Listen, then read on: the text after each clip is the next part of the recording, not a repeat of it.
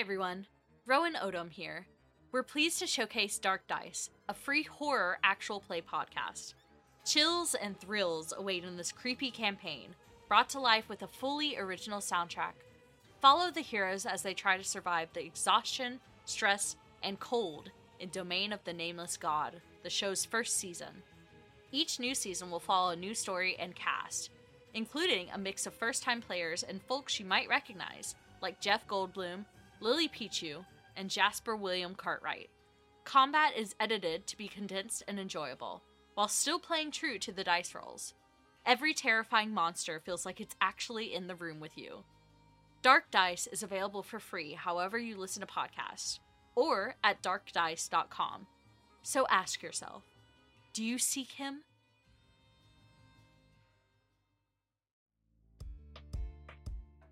This episode is brought to you in part by BroadlyEpi.com. Whether you want to level up your public health or programming skills for free, want to rent a scientist, or just keep up to date with some of the latest research in public health, go check out BroadlyEpi.com. They also offer custom software solutions for both quantitative and qualitative data analysis, and have some tools ready made on the website. BroadlyEpi.com. Epidemiology, broadly speaking.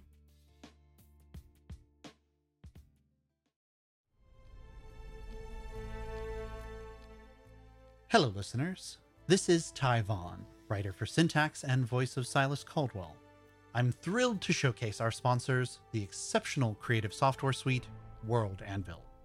World Anvil is the one stop shop for tabletop gamers, fantasy and sci fi authors, or world building enthusiasts who just can't wait to start getting some thoughts down. This is far from just a wiki editor. They have a number of tools and features available, including world building templates, an RPG campaign manager, a novel writing and publishing tool, interactive map builders, timeline builders, and more. Your vast web of outlines, character plots, and family trees has a home waiting on World Anvil. Check out the full features using the link below or by visiting worldanvil.com. Subscribe using the promo code in the description of this episode, and you'll get 51% off an annual subscription. And you'll be directly supporting the creation of TSP Network shows. Thanks in advance for checking it out.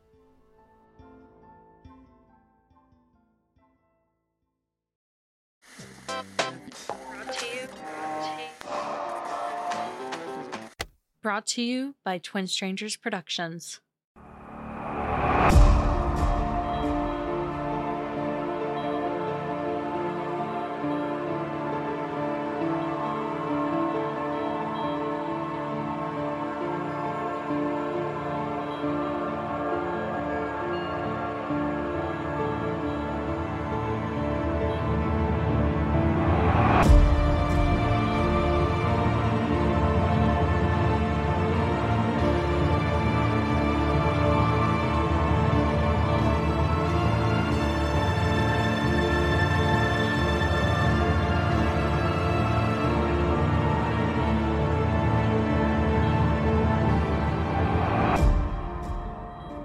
Wasting Company Time presents Tell No Tales. Episode 13 Little Sea Monster.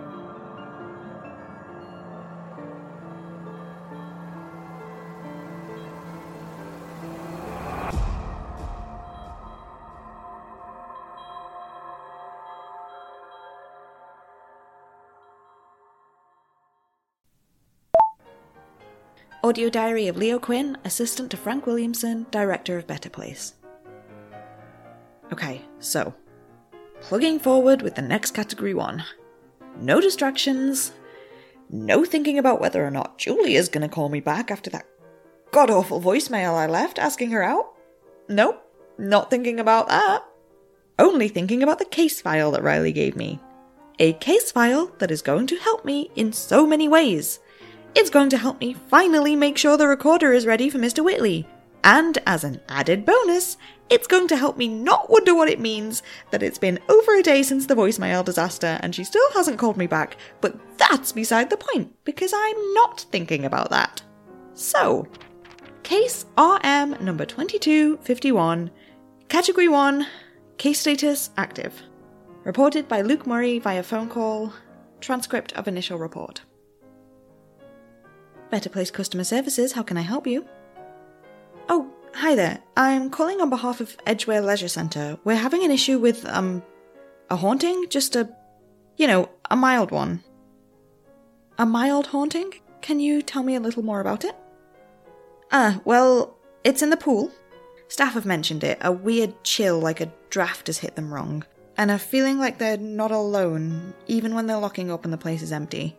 It's apparently worse during the, uh, the swimming lessons for the kids. So, I mean, like I said, it's not causing any harm right now, but that's a bit concerning, right? That it's more intense during the kids' swimming lessons. We have a, you know, a duty of care. Of course. Well, we'll put our research team right on it. They may be in touch if they need any further information, and in the meantime, we'll work on drawing up a quote for the estimated cost of removal, and we'll aim to have that to you within five working days. Oh, okay, yeah, thanks. Just yeah, as soon as you can. Thanks for your help. Right, so yeah, this guy's right. It seems a bit iffy at first glance, but Riley was the research lead on this case, and Riley is exceptionally good at digging way too deep to get the information they want, which, despite being a massive headache for me 90% of the time, I suppose occasionally works out in my favour. So, they searched the list of all the attendees who were signed up for swimming, and they found an Abigail Walker, She's a young girl who had been taking swimming lessons once a week, but stopped for a few years when her mum Jackie passed away. She came back after a while, finished her classes, and kept coming back. She got really into it. Swims competitively at school, and by now she's a teenager who volunteers as a teacher at the Saturday morning junior classes. Further digging from Riley found that Abigail Walker's mum, the one who passed away when she was taking lessons, had been divorced from her wife for a couple of years before she died. In terms of custody, Jackie only got weekends with her daughter. So it makes sense that those Saturday mornings with her daughter meant a lot to her. Enough for her spirit to stay behind there. So I'll head out there today. Frank will be back by three today, so if I take an earliest lunch break, that'll give me plenty of time to go over there, get the recording, and hopefully edit the audio and make some more notes. So, I'm gonna get all my work done quick as I can, then head off my lunch break as early as possible. See you on the other side. Right, so, that wasn't nothing. We're getting somewhere finally. I mean, it wasn't perfect, but I think with a few more tweaks, especially since Mr. Whitley moved over to a Category 2 recently. I mean, there's also the added issue of the pool having terrible acoustics. I don't know exactly how that affects ghost voices, but I mean, I doubt it's helpful. So, a bit of context. I went down to the pool, gave them a fake name, told them I was from Better Place taking an initial evaluation of the area, so they closed the pool off for me for a little while. It was strange that the feeling I got, you know, the staticky presence feeling, it didn't feel quite so terrifying. I think it was because at the exact moment it happened, small ripples disturbed the stillness of the empty pool. I think it tricked my brain into mistaking it for an oddly icy breeze or something. Not sure I fully understand the psychology of it, but for once, that tightening in my chest, it was almost something that I could ignore. She just wanted to help her daughter learn to swim, spend her Saturday mornings with her. She didn't want to maim anyone, least of all me, even if she could, so I sat cross legged on the side of the pool, watching the surface ripple and flutter, wondering if that meant she was close to becoming a category 2 herself. I spoke to her for a little while before I asked my questions. I told her who I was, why I was there. I told her what I knew of her daughter, what I'd found of her online. I showed her her Instagram on my phone. I'm not sure how well she could see it. Again, still a little hazy on how the positioning and point of view works with category ones, but the goosebumps on my forearms faded away the more I talked. I still got the feeling I wasn't alone, but it felt warmer, less hostile. More like Mrs. Daniels had felt at St. Joseph's Church. That was when I asked her my usual questions. I've cleaned the audio up as best I can and I've spliced it together with an added voiceover of my questions. Same as the last few spirits, just. Here, listen for yourself. All right, Miss Williams. So, to start, can you tell me a bit about yourself for the record? Well, it sounds like you know most of it already. My name is Jackie Williams. When I met my now ex wife Claire, she was already pregnant with Abigail, who was born on the 8th of January 2005. Abigail was my whole life, really, after that. I suppose that's all you really need to know. I had hobbies and such, but they all feel somewhat unimportant now. Oh, I died in 2012 when Abigail was seven. Car crash. Nothing dramatic, just a broken traffic light and a blink of an eye, and then I was here, and a few years had passed. Can you tell me why you believe your spirit remained here specifically? Like I said, my daughter. She was everything to me in life. It's unsurprising that my afterlife kept me connected to her in some way. When Abigail was five, her mother Claire and I split. No reason why, we split mostly cordially, until custody became an issue. No affairs or hurt, just a slow realization that we'd grown into people who were no longer perfect for each other. Claire got custody, except weekends. We didn't want anything too disruptive, so it hurt to only get her on the weekend, but it was what was best for her. I wanted something special to mark the weekends when I got her. I didn't want her to just come to my place and do her homework and watch cartoons so I signed her up for swimming lessons. She took to them brilliantly, loved the water. It made her so happy, and it made me so happy to see her that way. Every other Saturday I'd come here, I'd sit on the sidelines with the other parents and cheer her on and take her for ice cream afterwards. Get her extra toppings whenever she got a certificate for being able to float on her back for 10 seconds or one of those milestone patches to sew onto her swimming costume. She got one nearly every week. I paid for a lot of extra toppings. And what has it been like, your afterlife here? It's been unusual, that much is certain. When I first became aware of my surroundings, I had no idea how much time had passed. I didn't even really fully understand what happened. My death had been so sudden. Part of me wondered for a while maybe I was in a coma, dreaming of Saturday mornings with my little girl. But my little girl wasn't there anymore. Then, after a while, she was. A young girl I almost didn't recognize right away. I hadn't been expecting her to have grown so much. She was almost nine. And I watched, unseen, unheard, as her mum spoke to the swimming instructor, explained that she stopped taking her classes due to bereavement, that had been a long time, but she wanted some help to get back into it. That was when it hit me. That was when I knew I had died. But it was also when I realized that my daughter valued our Saturdays together as much as I did. She came back every other Saturday and when she got her certificate, she came just to do laps. And I worked as hard as I could to make sure she felt my presence here. I think she did, sometimes. A strange look, a small smile. I can't be sure.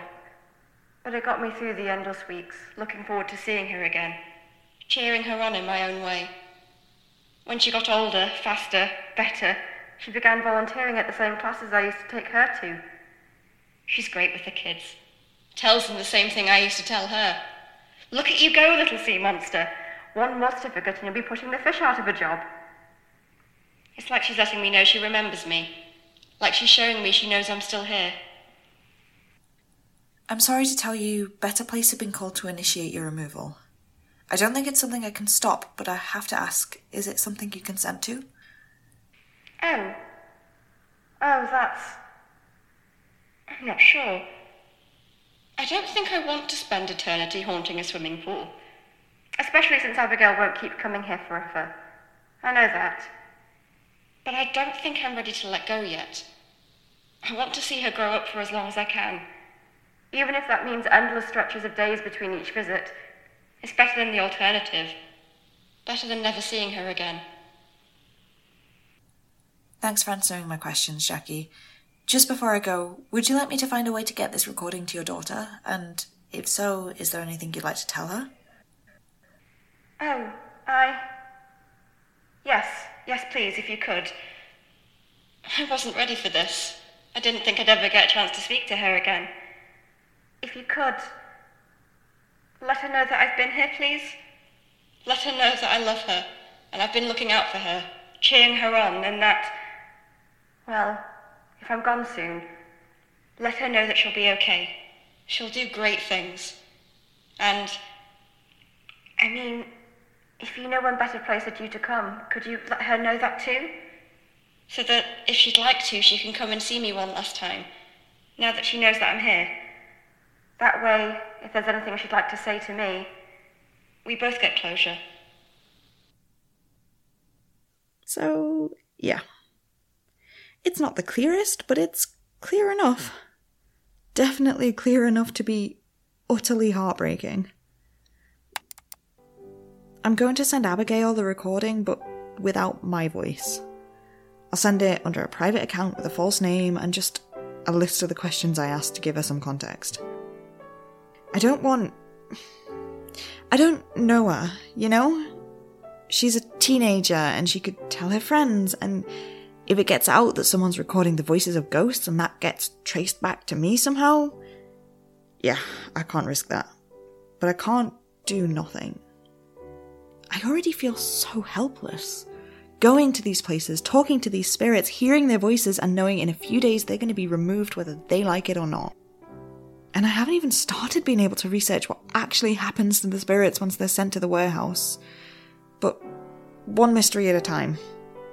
I'll put the Mr. Whitley thing to rest before I start digging up any more unanswerable questions. I'll have to head down to Highgate Cemetery as soon as possible. Maybe even tonight? No, not tonight. Tomorrow, after work. I could see if Riley wants to. Is that. Crap, it's three o'clock already. That's. Hi, Mr. Williamson. Leonardo, is everything well on the home front? Nothing burned down while I've been out. uh, no, sir. Just, uh, just a few messages, uh, and a couple of scheduling issues. Are you free for me to come discuss them in your office? I always have a free moment for my dutiful assistant. Come on in. Where would I be without you, Leonardo? Mm-hmm.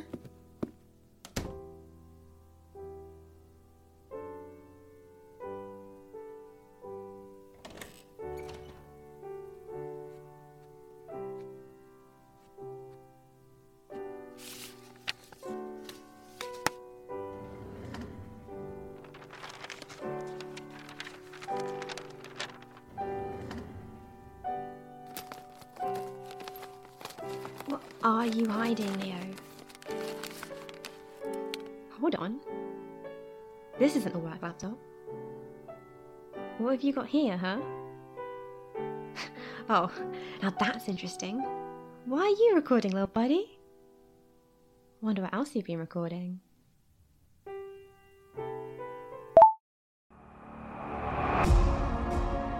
Episode 13 of Tell No Tales, Little Sea Monster, was written and performed by Leanne Egan. You also heard the voices of Sophia Leggett as Jackie Williams, Asher Amor Train as Frank Williamson, and a mystery cast member as the unnamed spy.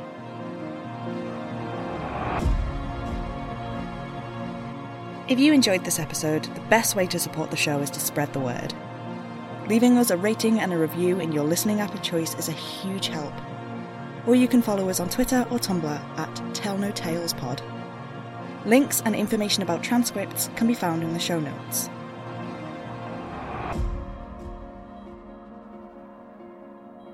Tell No Tales is distributed by Wasting Company Time Productions under a Creative Commons Attribution Non Commercial Share Alike 4.0 international license.